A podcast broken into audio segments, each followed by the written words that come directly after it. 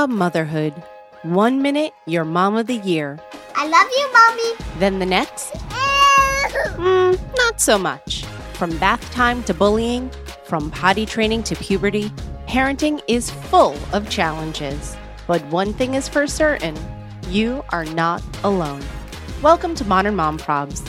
I'm your host, author, mother, parenting expert, Tara Clark. Join me while we tackle today's modern mom problems. Hey, hey, hey, welcome back to another episode of Modern Mom Probs. I'm your host, Tara Clark. Here on Modern Mom Probs, you know, we're trying to solve the world's problems, but if we can, at least we're having fun talking about it. Today's topic is Inside the Unfiltered Lives of Influencers with Stephanie McNeal. Stephanie McNeal is a senior editor for Glamour. Previously, she was a senior culture writer at BuzzFeed News, where she also founded the trending news team. She's the author of the new book, Swipe Up for More, about the influencer industry. Stephanie, welcome to the show. Hi, thank you so much for having me. I'm so excited to have you here because I feel like you're like the final part of the trifecta of guests that I've had that are like write about social commentary of influencers. And so what I mean by that is like I've had Jo Piazza on the show and I love Jo. Shout out to Jo. I've had Sara Petersen on the show. She wrote Momfluenced. Amazing. Love her. Love that book. Kathryn Jezer-Morton, who I actually I spoke to earlier this week on on a different call just about I don't know work stuff and uh, about the influencer industry. Obviously, had her on the show. You obviously, and just yesterday I've recorded with an amazing woman named Jessica Elefante who wrote a book called "Raising Hell, Living Well," which is about like rising above the influence in social media, in life, and things in general. So now I have you, Steph, and I feel like that's it. I have my like my Thanos ring of social commentary on the show. And I'm so excited to have you here. I've been following your work for a really, really long time. You are a writer and a reporter, and I'm using this in quotes because this is your own words, obsessed with internet culture. So, Steph, tell us a little bit about yourself. Well, I'm very flattered to be in such good company. All of those women are great. And I actually just got Jessica's book. I need to read it. But yeah, I'm a senior editor at Glamour Magazine.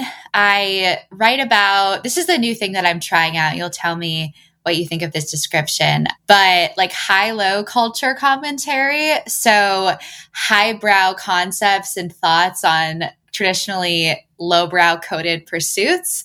So, you know, pop culture, uh, internet culture, even things like wellness and fashion, you know, are very much, I think, coded as silly or frivolous. You know, not a shocker that they tend to be things that women mostly enjoy. And I really like thinking in depth about those things and trying to extrapolate what they are say about our current time period, what they say about our culture. And yeah, thinking deep about things that we all observe and like to gossip about and absorb every day. So, yes, uh, that is absolutely something that I'm into, which is why we're here. And yeah, let, let's do it. Let's do all of that stuff. Yes, yes. You know, deep thoughts about silly things. That's kind of what that's kind of what I'm into. Me too. that's why that's why I, I, can't get enough talking about this kind of stuff. Internet culture and influencer culture is something that I feel like I could talk about for hours. And I'm sure obviously you think about this kind of stuff for hours. I do. I think about it a lot. It's funny because I when I started working in the news industry, I thought that I should be doing something more quote unquote serious. And I did breaking news for several years. I worked in political journalism for a while. But then I realized that the things that I actually really think and care about a lot and have these really deep opinions on and have this like insanely in depth knowledge about that I wasn't really utilizing was pop culture and internet culture. And I just decided to go all in. Yeah. And you went all in. in in your new book, which is called Swipe Up for More Inside the Unfiltered Lives of Influencers, which I've read and I was very entertained. True story, full full disclosure. I started the book and I put it down for a little while because it made me feel bad about myself. Oh no. and then I was like, all right, I'm going to push through and I'm going to continue on. And then I continued on and I enjoy it. But it's because that's my own hang up because Why did yeah, why did it make you feel bad about yourself? As a content creator, because that's what I obviously do before I even started doing the podcast, right? I was like, gosh, I feel like a failure because these women are uh. crushing it. So I don't, I, I, I, wasn't coming at it from a layperson's perspective, which right. I'm sure most of your readers for, of that book are lay people, right? Yeah. I was coming at it from a content creator reading it, being like, I am a piece of garbage. but then, like I said, I pushed through. That's such a relatable feeling though, because I feel like if that's not unique to the content creator industry. That's every single industry, you know? Like there's always someone doing better than you and there's always someone doing worse than you. So I, I understand those feelings of imposter syndrome. Yeah. So what motivated you to write the book? Why did you sit down and say this book needs to happen? Well, I had I worked at BuzzFeed News for several years, almost a decade, and I one of the great things about working there was we had a lot of room to experiment. And I ended up founding the trending news team and I ran that for several years and kind of at the same time I had been really interested in slash obsessed you could say with influencers not just as like a fangirl but I was just really interested in kind of how they were changing the way that we consume the type of media that they were putting out you know, food media, for example, or fashion have really been changed a lot by the internet and influencers in particular. So when I was at BuzzFeed, we had so much room to kind of try things out that I started just writing about influencers like they were celebrities because I kind of felt like they were, but no one was really talking about it. And an anecdote that I've talked about a couple of times that was a light bulb moment for me was I remember I was on a plane to Charleston going to a bachelorette party. And you know, there was a bunch of us all coming from New York on the plane and, you know, some in the front, some in the back, and we're all kind of sitting together. And I remember one of the girls in the bachelorette party, when we landed, let out this gasp and kind of whips around and turns to all of us and she goes, Something Navy had her baby. And everyone was like, Oh my God, you know, whipping out their phones. And when I was thinking about that moment later, I was like, okay, so I'm in this demographic of, you know, 10 or 12, let's say, millennial, young, interested, smart, engaged women, and they all care about these people. But no one is writing about them as if they were people who were public figures. And I thought that maybe there was just kind of a gap in the market there. And I talk about this in the book where there was some writing at the time about YouTubers, and I kind of get into why I think that is. But, you know, traditional bloggers we now think of in, uh, as influencers who were more focused on, you know, kind of like a magazine style content creation were not really being discussed. So I just decided to start writing about them and wrote about them for a couple of years. And the feedback that I was getting from readers was really, really good. So kept going and then eventually thought to myself, why don't I write a book about this? Because I just felt like there was this story there that really hadn't been told. And I also felt like I was at the precipice, which ended up being correct, that we were kind of going into the next stage of whatever this industry was going to be.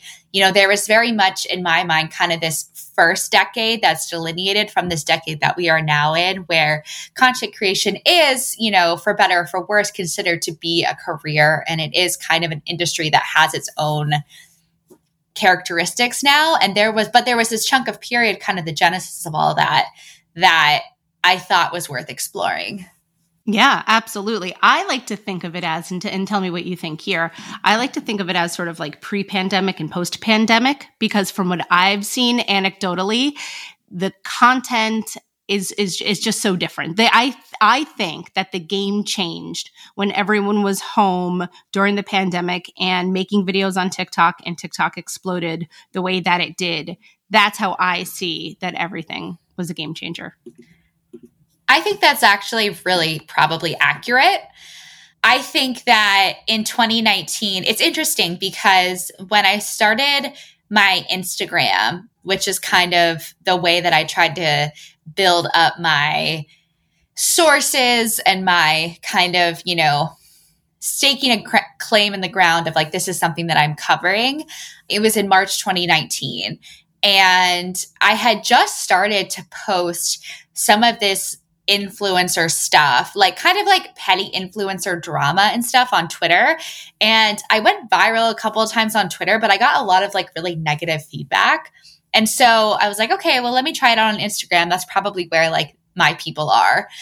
But it wasn't until the pandemic that I feel like this genre of cultural criticism and analysis and like real discussion about the industry started.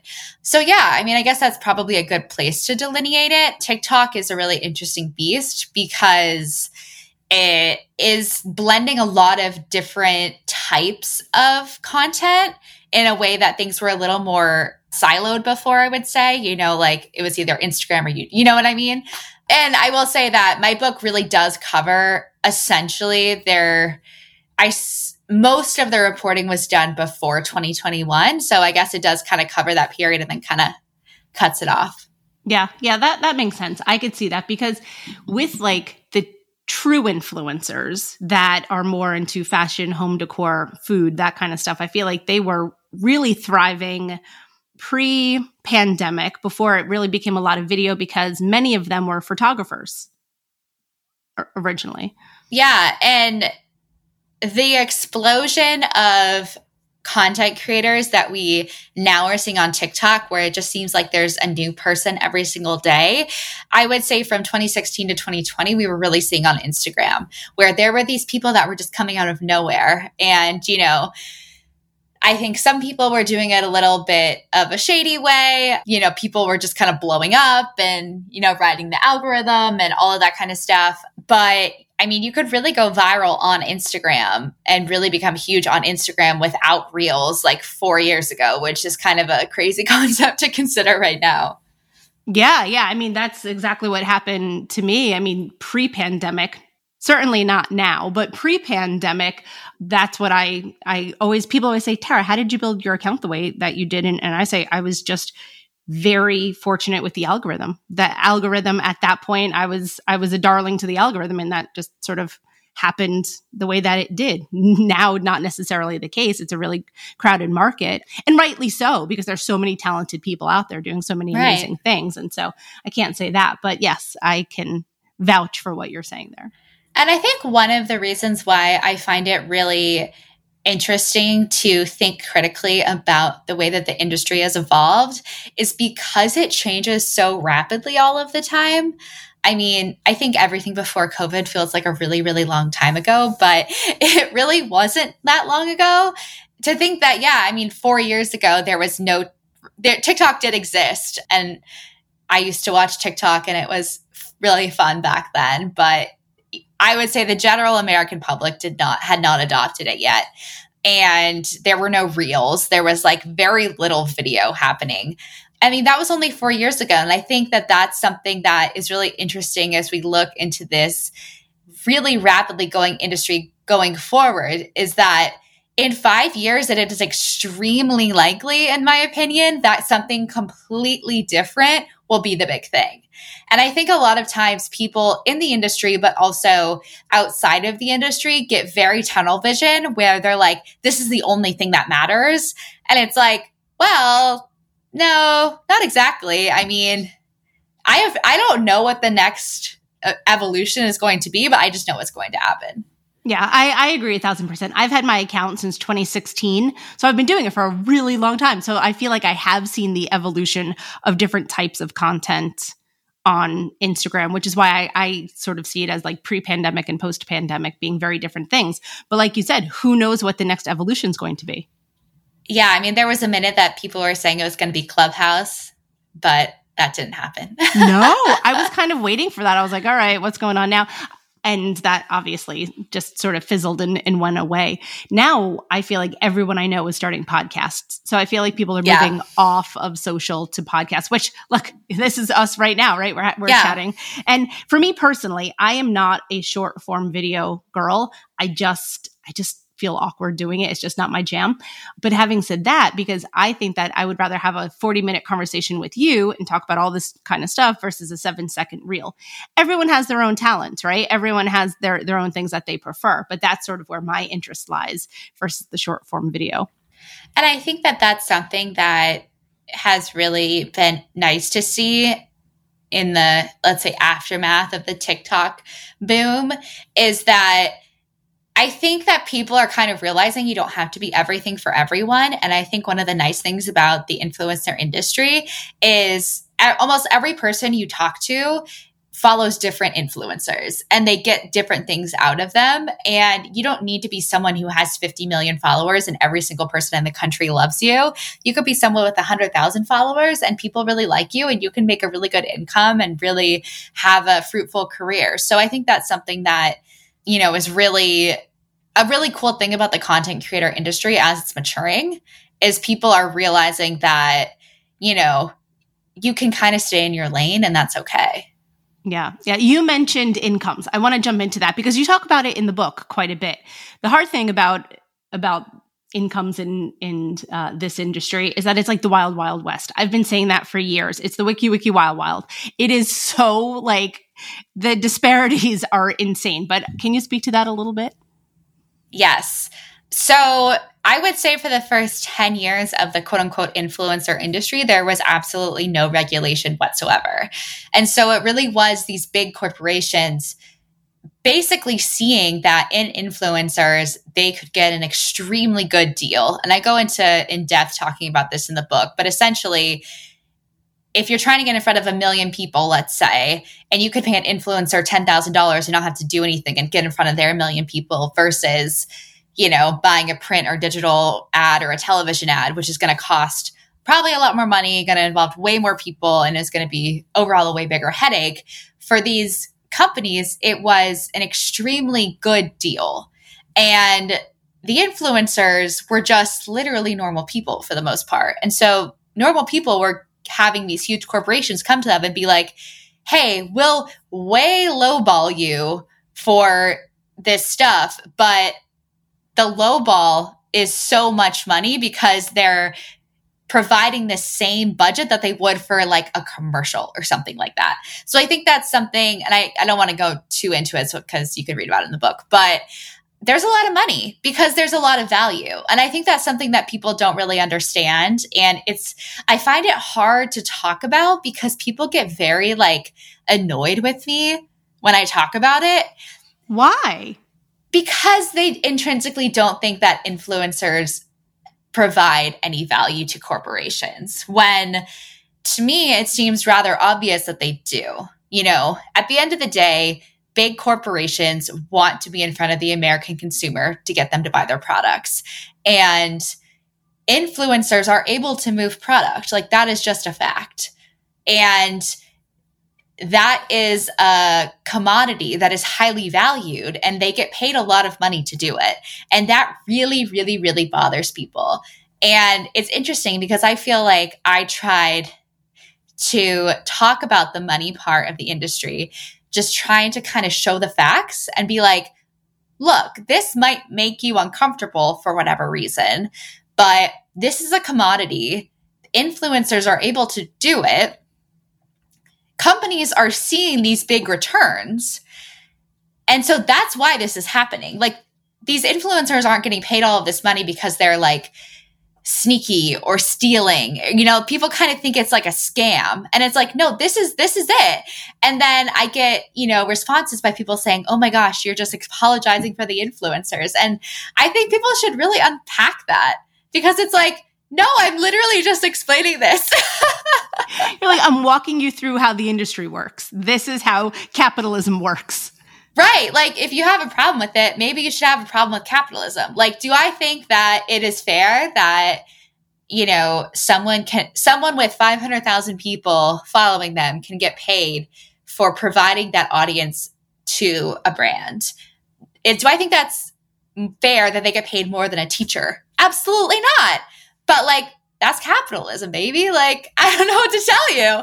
And, but I think that people are just very, very hung up on this idea that it's not fair, that it's somehow a fraud, I think.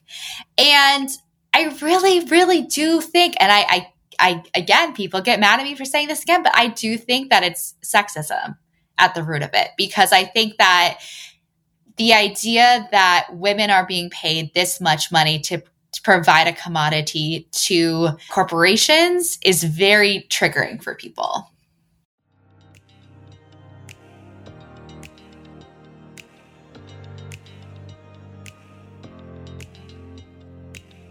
This episode is brought to you by Modern Mom Style Box. Upgrade your wardrobe and enjoy unlimited styles for just $60 a month.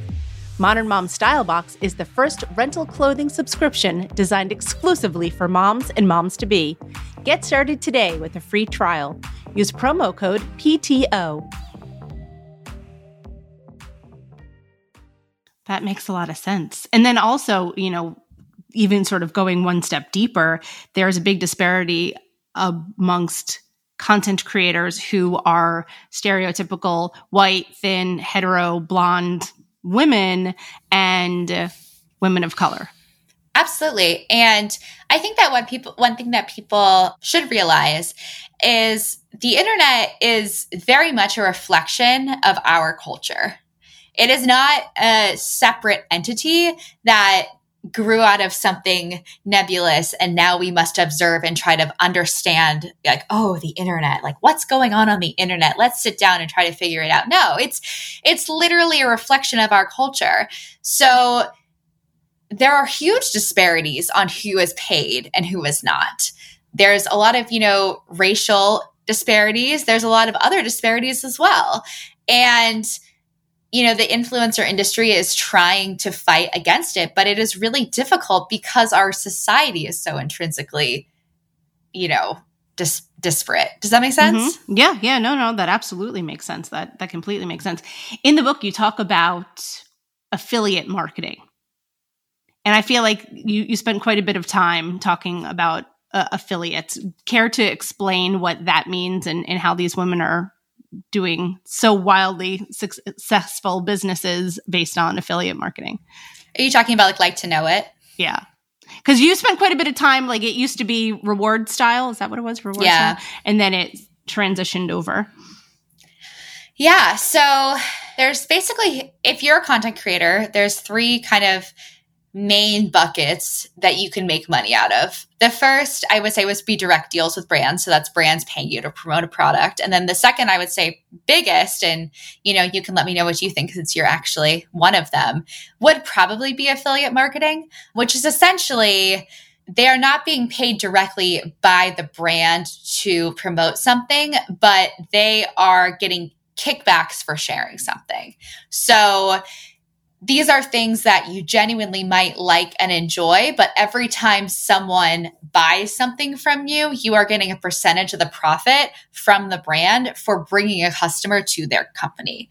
So it's kind of the same thing, but it's a different flavor. And one of my favorite parts of the book was really kind of delving deep into that concept as well because people I think don't really understand it. They're like, well, why are people getting paid for affiliate marketing? Why are they getting paid for LIKEtoKNOW.it? Why are they getting paid every time I click? And essentially, it used to be that, you know, influencers would post all of these products and they would be like, I love this shirt from Abercrombie. And they would want their followers to be able to buy it. So they would have the link and then Abercrombie would be getting, you know, 60% more sales that day or something like that. And the influencer wouldn't be getting any sort of income for providing that free marketing. And so then companies like LIKEtoKNOW.it sprung up and kind of helped create that partnership between the brand and the influencer. Now, it's really tricky for influencers to kind of manage that relationship because there's kind of always the question of like, okay, so is it a chicken or the egg situation? Like, are you actually sharing things that you like and then, you know, kind of taking a fee for your services? Or are you literally just selling anything you possibly can to get an affiliate link?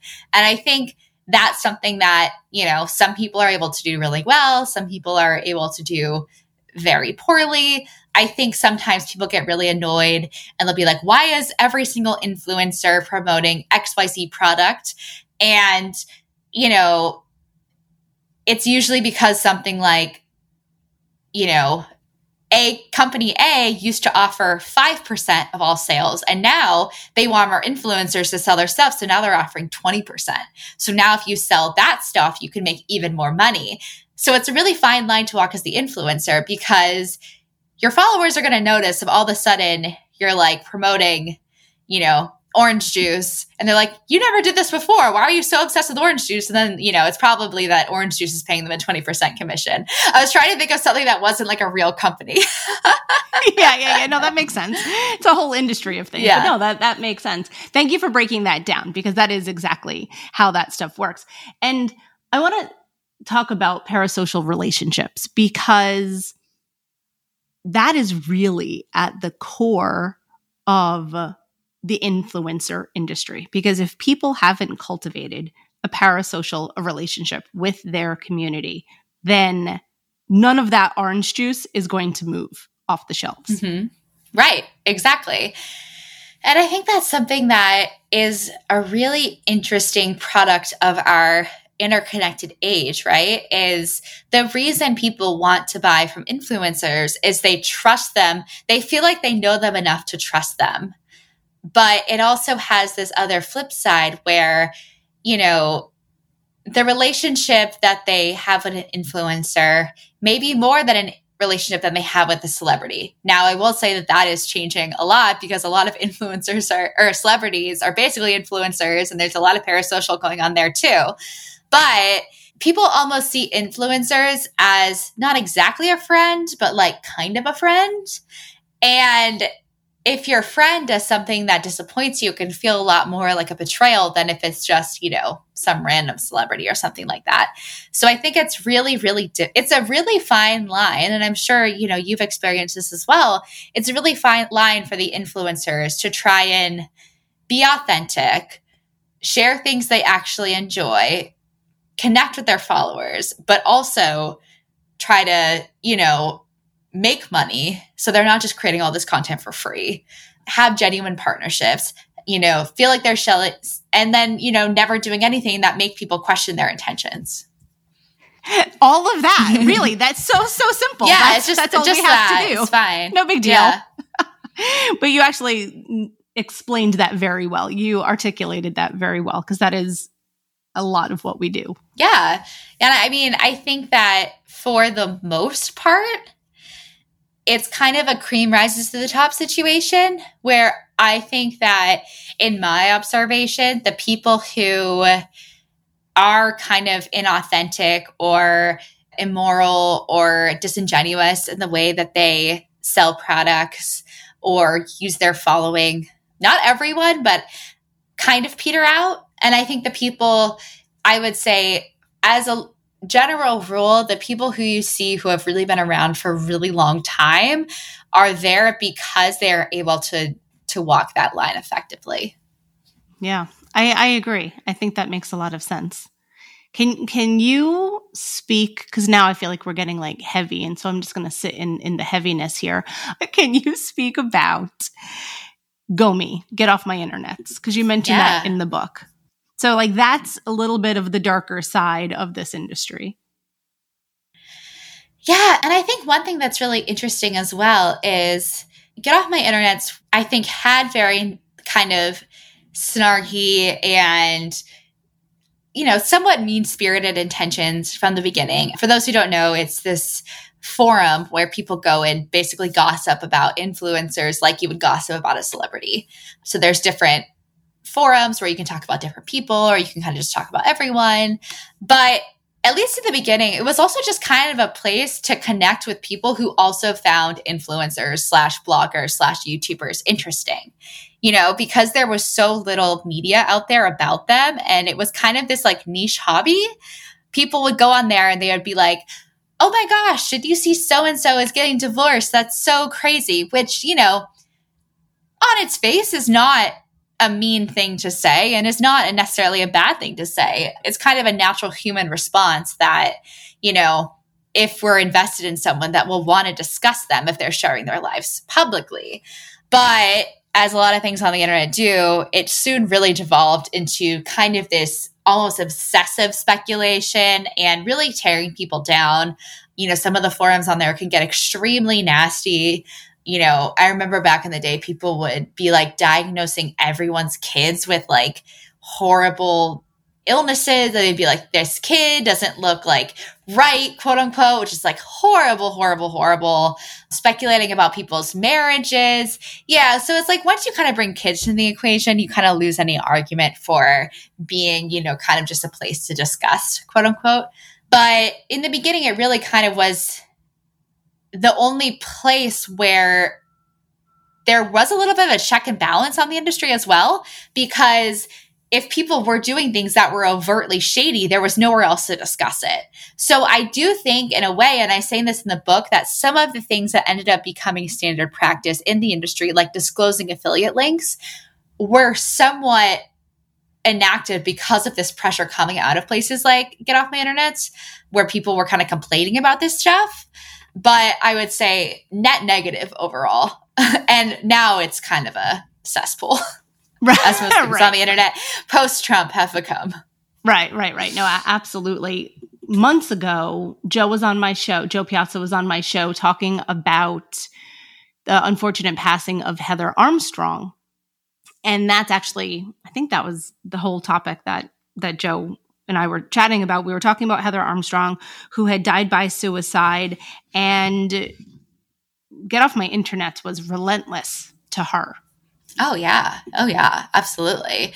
You know, she was really one of the first big bloggers. And, you know, I think people call her the original mommy blogger. You know, she really, really set a lot of the foundations for a lot of the industry as we know it today, which means that, you know, she really was one of those people who was really, really, really discussed play on places like that. And yeah, I mean, I don't think there's anyone who lives publicly in any shape or form online who hasn't faced really, really intense online harassment. And it's really kind of a scourge. And I don't really know, I don't think we've really figured out what makes people be so cruel online. But it's it's not just influencers, it's literally everyone. I do think it also got a lot worse during the pandemic as well. I don't know if you experienced anything like that. I think it's because everyone was home and everyone was stressed and their their kids were home and getting on their nerves and then everyone yeah. just became like keyboard warriors. I, am not sure.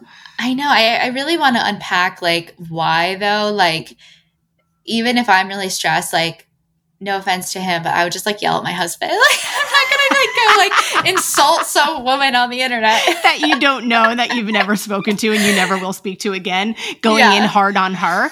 Yeah, yeah exactly. Yeah. no, that that makes a lot of sense. And and it's hard. I speak a lot about the mental health of content creators.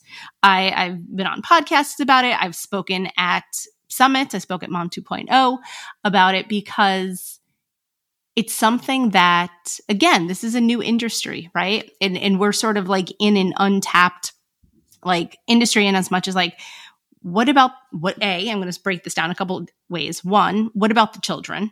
right as as kids who are content right and two but what about the content creators and influencers themselves to be on this hamster wheel of feeling that you always need to produce content sell the affiliate links be engaging and fun, whether that's authentic to yourself or not authentic to yourself, right? Like to be all of those things. And essentially the things that you had mentioned earlier on in our conversation, to do all of those things and be all of those things all of the time. And then add on the algorithm into it, increased competition, all of that kind of stuff. So mental health of content creators is really like one of my like special pet projects.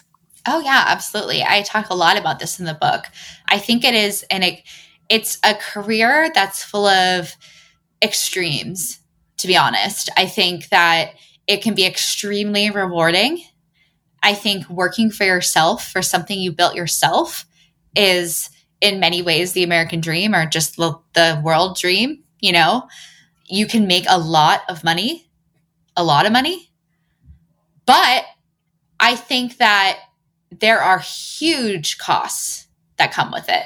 And I think that's maybe peop- a lot of people, let's say in these this first wave that we were discussing earlier, I don't think they realized that because they're a lot of the people who were the first influencers, the industry grew along with them. So I think if you were going to start to be an influencer now, you should have at least a better idea of what you're getting yourself into, where it's really not just a career where, you know, I wake up every day, oh, here's a picture of my outfit, and I just get paid all this money. It's going to be awesome, you know? Like, and I think that that's something that, you know, we don't talk about enough that there are huge, huge downsides to being in this industry. You know, I think the lack of privacy is a huge one. I think that people don't know how it's going to affect them until you're in that position. Your family and kids not having privacy is obviously another huge one, which is why I, you know, I wrote a whole chapter in the book on that specifically because that was something that I really wanted to highlight. Yeah. And, you know, having a career where your livelihood is tied to a platform is extremely untenable which is why, you know, people like yourself are moving into doing things like podcasts that you own and control, which I think is awesome and really smart. And it's just relentless. You know, a lot of influencers don't take any time off. I know that there's a couple like um, Dee Rad, I can think off the top of my head. I know she takes like two weeks off every year, but I think she still schedules stuff. You know what I mean? Like it's it's a lot. And I don't say that to, you know, be like, oh no, poor influencers. Like, no, no, no. It's just like, I think as, you know, this industry matures and evolves and it's become something where, you know, there's all of these kind of scare headlines right now that's all Gen Z is wants to be as an influencer, yada yada. And it's like, well, let's just not look at it from these extremes. Like let's look at the nuance of what this actually is like as a career. And I think it is kind of it's a career full of a lot of big wins and a lot of low lows. And I think you have to be prepared for that if that's something that you want to get into. Well said. I agree a thousand percent. Do you think that's why people are starting to like lean into this soft girls movement? I yeah, I think that soft girls are a radical response to the impossibilities of living under late stage capitalism. but yeah, you know, when I you know, when I was doing interviews for the book, you know, you talk to all different sorts of people. And so obviously, you know, I ended up on some calls with some very sweet older men who, you know, did not have a lot of insight into the industry. And a lot of them kind of gave me this line that I heard over and over again where it's like, well, you know, my daughter's in college and she says she wants to be an influencer. And I don't know about that. And something that I honestly hadn't thought a lot about until I started talking, but then really kind of crystallized for me was Gen Z does not have a very good model right now of how to live a fruitful life under the current like traditional workplace model. You know, they really went through COVID when, you know, it was really difficult to have any sort of job. And then after that, the economy has been all over the place. And, you know, in my mind, I'm kind of, you know, a classic millennial. I was born in 1989. And when my friends were graduating into the job market, kind of a tech job was considered the end all be all. And now, a decade or so later, everyone's getting laid off from these supposedly, you know, rock solid tech jobs.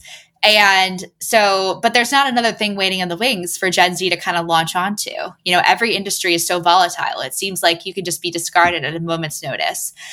And I think that for them, there's something really radical and stable almost about, well, why would I want to put my fate in the hands of a corporate overlord who can just get rid of me and like ruin my life at any moment? Why would I not try and bet on myself? Like, maybe I'll just try to do this myself. Maybe I'll just try to build a platform. Maybe I'll just try to and it's not just you know sharing clothes on Instagram. I think you know people now who are entering things like real estate or literally anything they're like, well, I'm going to build my platform first, you know, because that gives me something to launch off of. So I think with the soft girls thing, which is basically women who are kind of rejecting this girl boss model and wanting to, you know, focus on their mental health and their wellness and their quote unquote feminine energy, um, is just a kind of another symptom of that same disease where kind of looking at this world Americans have built for ourselves and being like, I don't really want any part of that. And, you know, I don't think it's a coincidence that a lot of the people who I see on TikTok who are really promoting the soft girl lifestyle are making money off their soft girl content. So it's kind of like a backdoor, you know? It's like, yep. yeah, you can live this soft girl lifestyle because you're making all this money off your content creation. Exactly, exactly. And don't forget to swipe up for more and get 15% off if you right. use this code. Right. And I mean, it's good work if you can get it, but like I said, there's a lot of downsides of the industry as well. Yeah, absolutely. Steph, where can everyone find your book? You can find it anywhere books are sold Amazon, Barnes and Noble, bookshop.org, which gives to independent bookstores at your local indie yeah, anywhere. And I have links all over my Instagram at Steffi McNeal. I post all my work there. So if you want to see what I'm up to, what I'm writing about, you can find me there. Awesome. I love it. Steph, you are amazing. Thanks so much for being here. Thank you so much for having me.